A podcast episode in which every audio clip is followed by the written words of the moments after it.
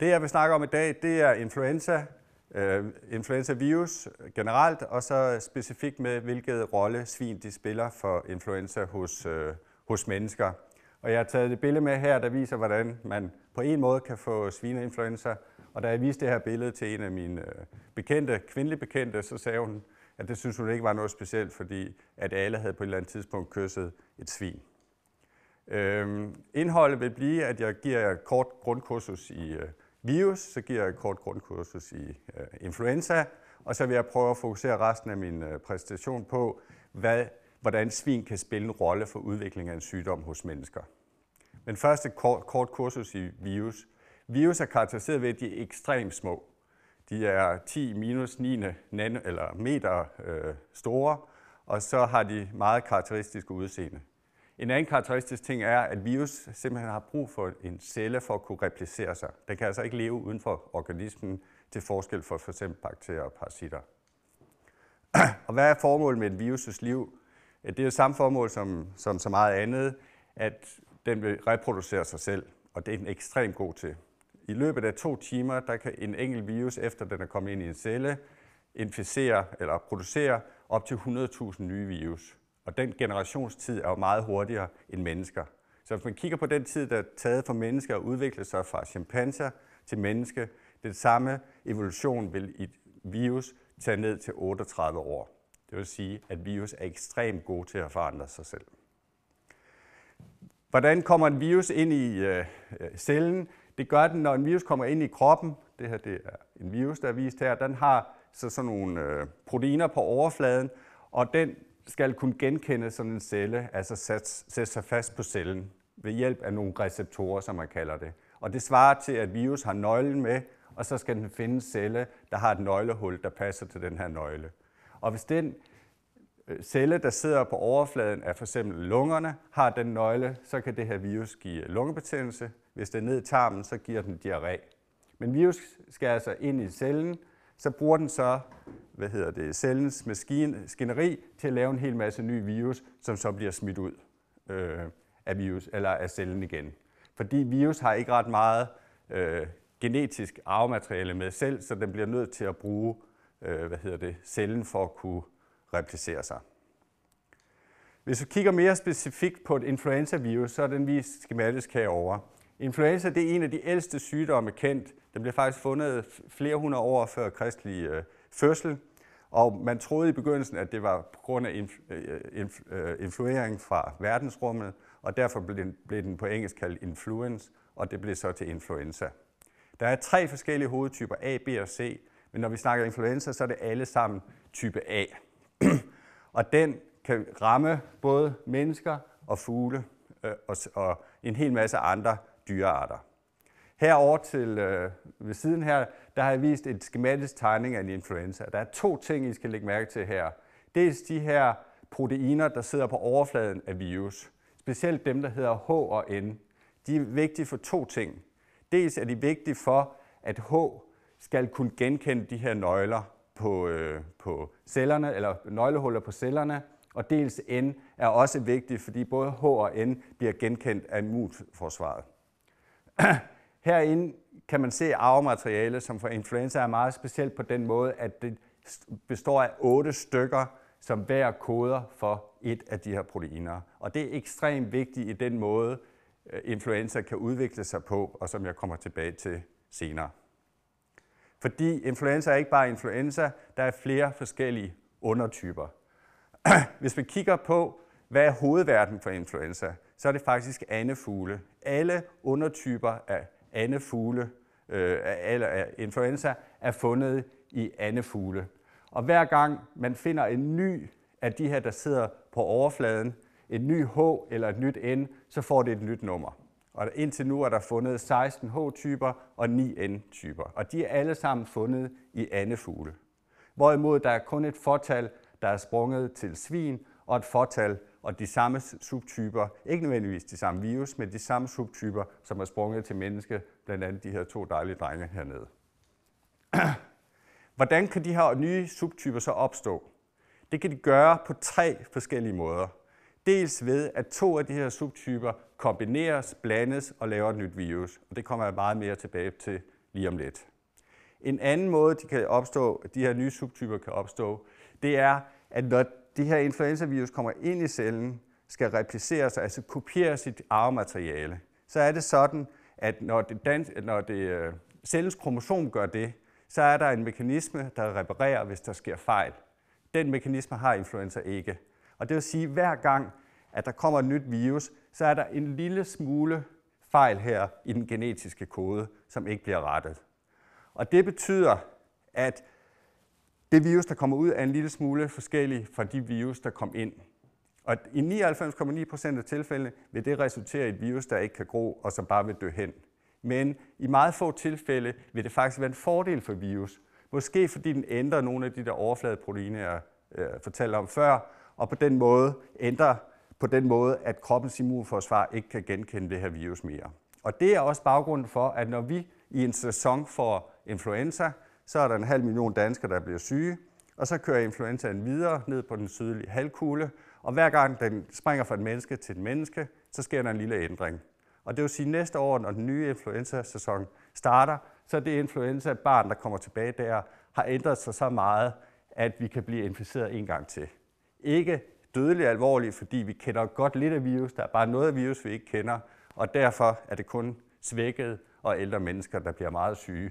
Og det her, det er også årsagen til, at man bliver nødt til at skifte de her influenza-typer ud i vaccinerne hvert år. Den tredje måde, man kan få en ny subtype som, øh, som en art, det er ved, at man får det fra en anden art, og det kommer jeg også mere tilbage til. Hvis vi går mere i detaljer omkring, hvordan den her nye subtype kan udvikles ved, at der er to influenzavirus, der går sammen. Det, det sker, hvis den samme celle bliver inficeret med to forskellige virus. Her er det illustreret med et hvidt virus og et sort virus. Hvis de kommer ind i den samme celle, så går der total kage i det, når de skal begynde at pakke de her proteiner. Og det vil sige, at nogle af de her virus får altså en blanding af gener fra de to. Igen, som med mutationerne før, så vil nioghalvfems komma ni procent af de her virus gå til grunde, fordi de har for mange gener, og de har forkerte gener og forkert sammensætning. Men en gang imellem viser det sig, at den her den er meget bedre end de andre. Hvis man tager det her som eksempel igen, så hvis det her virus var et human virus, som lige pludselig huggede to gener fra en fugl, så vil, så vil det her kunne sprede sig uden, at immunforsvaret øh, kunne genkende. Og det her, den her proces kalder man et antigenskift, og det er altså noget, der sparker røv i forhold til de der mutationer, og det er den måde, de fleste pandemier er opstået. Hvad sker der så med den sidste mulighed? Nemlig det her med, at influenza kan opstå i en art, og så lige pludselig springe til en anden. Fordi generelt set, så er de her subtyper faktisk artspecifikke. Men det opstår på den måde, at to, som jeg sagde før, to virus kommer ind i det samme dyr. Og der har svinet altså været mistænkt for at være blandekar for de her influenzatyper. Og det vil sige, at hvis et svin bliver inficeret med et andet virus og et menneskevirus, så kan der gå ged i pakningen, og der kommer et nyt virus ud, som måske er humanpatogen. Og den opfattelse har været i de sidste mange år på baggrund af nogle studier lavet i Japan i slutningen af halvfemserne. Og hvorfor lige svin? Kunne det her ikke lige så godt ske andre steder? Og det, de sagde, det var, hvis man kigger på de der receptorer, altså nøglehuller, så er der to forskellige slags, og de har lange navne. Jeg har forkortet dem til alfa to tre og alfa to seks. Og de forskellige virus har forskellig affinitet for de her. Så enten er et influenzavirus til to tre, eller også er et influenzavirus til to seks. Hvis man kigger på ænder, så har de kun to tre i deres lunger og deres respirationsvej. Hvis man kigger på mennesker, så har de kun to komma seks. Så derfor siger man, okay, fugleinfluenza går på fugle, fordi at den foretrækker to tre. Menneskeinfluenza går på øh, øh, mennesker, fordi de foretrækker to seks. Og det ham her Ito han gjorde, han gik ind og kiggede på svin. Og hvad viste sig, at den havde både to tre og to seks. Og derfor sagde man, okay, det er svinet, der er ansvarlig for alt det her. Nyere forskning, blandt andet lavet på Veterinæreinstituttet, viser, at den forklaring er nok mere kompliceret end som så, men det vil jeg ikke komme nærmere ind på nu. De her pandemier opstår jo af og til i mennesker. Som, som jeg sagde før, så har influenza været kendt i mange, mange år, men den første rigtige epidemi skete i nitten atten med den spanske syge, og der døde mere end fyrre millioner. Ikke fordi måske specielt, at det her virus var meget violent, men også fordi, at på grund af verdenskrigen var der fattigdom og, og adgang til hospitalshjælp og sådan noget var nedsat. Man mener, at alle otte gener for det virus kom fra ænder. Og det er jo logisk på den måde, at andefugle er hovedvært for det her virus. Så alle influenzavirusets øh, fader er oprindeligt fra ænder. Men man havde igen mistanke om, at svin var involveret i det her, fordi man også fandt det her virus året efter i svin. Nyere forskning viser så, at det formodentlig er sket omvendt. Den er sprunget fra ænder ind i mennesker, og bagefter fra mennesker til svin. Det her H et N et det blev ved med at være der indtil nitten halvtredserne, hvor der kom nyt virus ved en reassortment, altså den der, hvor to øh, celler bliver inficeret med det samme virus, eller to forskellige virus, og danner et helt nyt virus, H to N to. Den gik meget hurtigt øh, sammen med et helt nyt virus, igen fra øh, hvad hedder det, ænder, og dannede H tre N to, eller den vi kalder den øh, Hongkong-influenzaen. Og det er faktisk den mest almindelige, den har været der lige siden, og det er også den, vi normalt ser i sæsoninfluenzaerne her. Igen fandt man nogle år efter også H tre N to i svin, og igen ved vi ikke, hvad vej var den her, øh, gik den via, via svin fra fugle, eller sprang den bare tilbage fra mennesker til svin. Og så kom H et N et tilbage i syvoghalvfjerds og kaldte den russiske, selvom den havde været forsvundet, og rygterne siger, at det er på grund af et laboratoriesvigt fra Rusland. Så situationen i mennesker er altså nu, at vi har to subtyper, H et N et og H tre N to, og det er altså før april sidste år. Hvad med den sidste år? Hvad er der sket der, og hvorfor i verden blev den kaldt svineinfluenza? Den er stort set konstateret i alle lande i verden i mennesker, og i alle lande med intensiv svineproduktion. Vi ved ikke, hvor udbredt den er i svin. Det eneste land, der har lavet en opfølging på det, er Norge, og de har fundet det i firs besætninger. Og det er altså mange i Norge, fordi Norge ikke har en særlig høj produktion, eller stor produktion af svin. Ja, det sidste, jeg vil sige omkring det her, det er, at alle de svin, der er blevet smittet her, formodentlig er blevet smittet via mennesker. Den modsatte vej er ikke påvist. Hvor kom det her virus fra? Og det her starter hele forvirringen, fordi det, der først blev meldt ud der i april måned, var, at det her det er svineinfluenza. Og hvorfor i verden sagde man det? Det var, fordi man gik ind og kiggede, hvordan så de her gener ud. Man sekventerede, altså kortlagde hele det her influenzavirus, gik så ind i en database og kiggede, hvor søren kommer de her gener fra.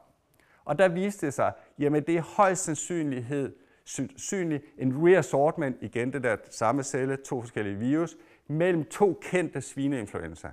Den ene, en triple reassortment virus, som har cirkuleret i U S A i rigtig mange år, som hvis gener har, måske har været inde over mennesker, og hvis gener selvfølgelig kommer fra andefugle oprindeligt. Men det her virus har været kendt i mange år i U S A. Derimod var to af generne, det med N A, altså et af dem, der sidder på overfladen, og et af de indre gener, formodentlig fra et, et virusisolat, som har cirkuleret i Eurasien, Hongkong osv. Så sagde man, jamen hele det her virus, selvom det går på mennesker, så er det altså svineinfluenza. Og hvilket er noget vrøvl, fordi influenza i fugle er fugleinfluenza, influenza i svin er svineinfluenza. Her har vi altså influenza, der er i mennesker, og derfor er det human influenza. Så fandt man så ud af, at det her det kostede eksport af svin, og så lavede man det om og kaldte det influenza A, hvilket er lige så meget noget vrøvl, fordi influenza A er bare en betegnelse for alle influenza. Så jeg tror, man er nævnt på, eller endt på et navn, der hedder øh, pandemisk new H et N et influenza of swine organ, og det er der ikke nogen journalister, der kan sige i en almindelig sendetid. Så her, fra nu af, der kaldes den bare ny H et N et. Det her det er lidt et kuriosum, fordi vi har faktisk haft fire udbrud i svin i, i Danmark med, med, øh, med det her nye H et N et virus. Og hvis man går ind og kigger på, det her det er sådan et stamtræ for virus, og hvis man går ind og kigger på den genetiske, øh, genetikken af det her virus, så er den meget tæt relateret til mennesker, øh, influenza fundet i mennesker i, øh, i Danmark. Så det er formodentlig en medarbejder eller ejeren på den her svinefarm, der har smittet svinene. Til sidst vil jeg lige, hvad, hvad sker der? Hvad kommer der til at ske nu? Vi troede jo alle sammen her i vinter, at menneskeheden ville uddø, og så slemt gik det jo gudskelov ikke. Men det, der kan ske hos mennesker, det er, at H et N et forsvinder. At det er jo simpelthen bare one, once in a life, den var her. Det mest sandsynlige er dog, at den begynder at cirkulere sammen med de andre, kommer tilbage næste år og giver sygdom, men det bliver jo ikke så slemt, fordi nu har en stor del af befolkningen opbygget immunitet. Dommedagsscenariet er selvfølgelig, at det her virus igen inficerer en celle sammen med en anden virus og danner et helt nyt virus. Men det er ikke specifikt for det her influenzavirus. Det kunne lige så godt have sket for nogle af de andre. Hvad så svin? Vi ved ikke nu, fordi der er ikke særlig stor velvilje til at lave opfølgning på de her i svin, fordi at det kan koste eksport. Men måske får vi bare de her sporadiske udbrud. Hver gang en menneske de smitter svin, så, så får vi et udbrud i svinebesætning. Det er også sandsynligt, at der bliver etableret svineproduktion, og så har vi så et nyt virus. Og det er jo sket før, det skete i nitten atten, det skete i, i halvfjerdserne, og det der formodentlig vil ske i det tilfælde, det er, at det her virus begynder at cirkulere i svin og bliver mere og mere svinespecifik. Samtidig med, at det andet virus måske bliver i, eller det samme virus bliver i, i mennesker og bliver humanspecifik. Og til sidst så har vi bare to forskellige virus, der ikke er særlig gode til at smitte på tværs, og så har vi en situation, som vi har nu, bare med et ekstra virus. Men selvfølgelig kan vi også risikere, at det her virus det bliver ved med at kunne smitte både mennesker og øh, svin. Og så har vi altså en reel zoonose, og det vil sige, at vi kan blive smittet af svin, hvis der er en børnehaveklasse inde i en svinefarm, eller en slagteriarbejder, der kommer til at stikke hovedet ned i lungen på svin. Så det er også et scenarie. Og det værste scenarie igen er selvfølgelig, vi ved, at der cirkulerer en masse andre influenza i svin, og hvis vi får det her nye virus, som har human patogen øh, potentiale ind også, så risikerer vi, at der bliver dannet et helt nyt øh, virus, og så har vi altså en ny pandemi, og så tror jeg, at dem, der holder med svin, eller holder svin, at de kommer på, under pres globalt. Så generelt kan man sige om, om øh, influenza, det er, at vi ved ikke ret meget. Vi havde en masse, øh, der er en masse publikationer, der viser, at hvis man skal have de og de mutationer, før at det svineinfluenza kan gå på mennesker, og det her virus har bare vist, at de har bare ikke nogen af de mutationer. Så der er simpelthen ikke, der er ikke noget logik i det. Vi kan simpelthen ikke forudsige det. Det må vi bare indrømme. Desværre har vi ikke, er der ikke stor vilje til at støtte forskning i influenza hos dyr i, i Danmark, eller globalt for den sags skyld, men der vil der også håbe om, at den udvikling vil, øh, vil ende. Men altså for en nørde biolog som mig, så er det et vildt spændende virus, og som en af mine kollegaer sagde, det eneste, der er forudsigeligt ved influenza, det er, at det er uforudsigeligt.